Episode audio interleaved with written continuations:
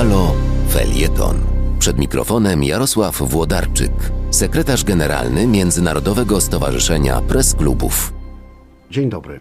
Dziś nieco inaczej opowiem o zjawiskach w świecie współczesnych mediów.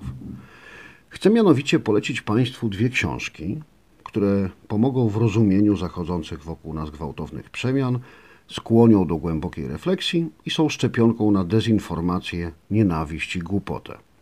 A że mamy kolejny lockdown i wieczorami na kolację czy do teatru wybrać się nie można, to wartościowa lektura jest chyba dobrym pomysłem. W naszym świecie pojawiły się zjawiska społeczne zagrażające demokracji, dokonywaniu przemyślanych wyborów, od stylu życia, decyzji zakupowych czy wpływania na środowisko, aż po głosowanie w demokracjach. Wielu analityków upatruje źródeł tych problemów w internecie, w szczególności w serwisach społecznościowych, które stymulują z nieznaną w historii szybkością i skutecznością atomizację społeczeństw i polaryzację postaw. Sprzyja to szerzeniu się m.in. dezinformacji czy wyrastaniu nowych autorytetów nieposiadających ani wiedzy, ani doświadczenia oraz wzrastaniu popularności teorii spiskowych. Gdyby tego było mało, to politycy, szczególnie populiści, ale nie tylko, dostrzegli wielką szansę w istnieniu mętnej przestrzeni informacyjnej, w dezorientacji obywateli pozbawionych samodzielnego myślenia i słabo wykształconych, i z całą premedytacją wykorzystują te okoliczności do rośnięcia w siłę oraz atakowania czy nawet eliminowania niezależnych dziennikarzy i wolnych mediów. Dziennikarze są bowiem pierwszą linią obrony przed rozprzestrzenianiem się dezinformacji. Wolne media są także barierą dla autorytarnych zapędów polityków, pokazując, co się dzieje z naszymi prawami i innymi wolnościami. Mechanizmy te doskonale rozumieją dziennikarze, czy szerzej ludzie mediów. Postulują zatem konieczność odbudowania zaufania do mediów, stworzenie stabilnych warunków do działania niezależnych mediów jako strażników demokracji oraz powrót do jakościowego dziennikarstwa.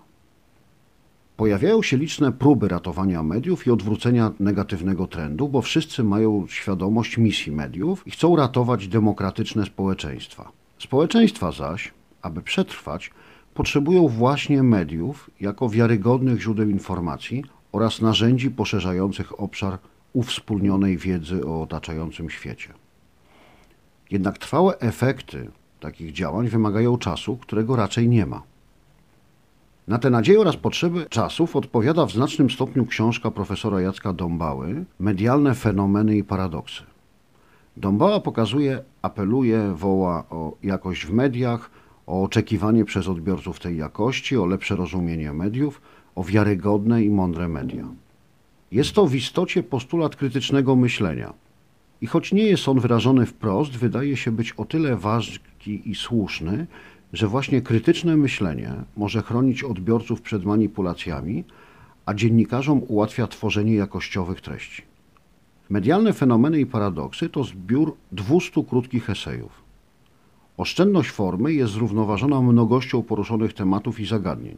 Na kolejnych stronach pojawiają się nauka, polityka, historia, medycyna, media, technologie, obyczaje, prawo, religia, emocje, intelekt i głupota. Podróżujemy przez tematy, ale także przez miejsca. Jesteśmy w Rosji, w Chinach, w Stanach, w Niemczech czy wreszcie w Polsce. Wspólnie obserwujemy całe kontynenty i małe wspólnoty.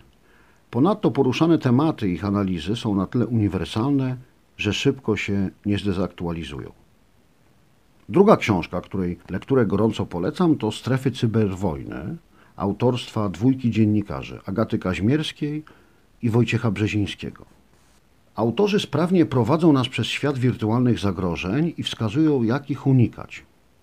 Pokazują, jak algorytmy, które miały porządkować, upraszczać i ulepszać nasz świat, służą dziś psuciu go w niewyobrażalnej skali. A my wikłamy się w to przez własną błogą nieświadomość czy naiwność. Przeczytamy więc o tym, jak algorytmy mogą zmienić wyniki wyborów, kursy na giełdzie, wprowadzić nas w błąd, podważać zaufanie do autorytetów, jak prowadzić do samobójstw czy nagonki na ofiarę prowadzoną przez koleżanki z klasy. Obydwie książki, pomimo głębokiej analizy i wagi tematów, napisane są językiem prostym i zrozumiałym. Dobrze się je czyta, choć to terapia szokowa. Czytelnikowi, gdy już po lekturze dojdzie do siebie, pozostawiają w głowach najważniejsze narzędzie wiedzę. A Państwa zachęcam, abyście we własnym interesie wspierali wolność słowa, niezależnych dziennikarzy i wolne media. Dziękuję i do usłyszenia. Wysłuchania kolejnego felietonu profesora Jarosława Włodarczyka zapraszamy w następną środę o godzinie 14.50.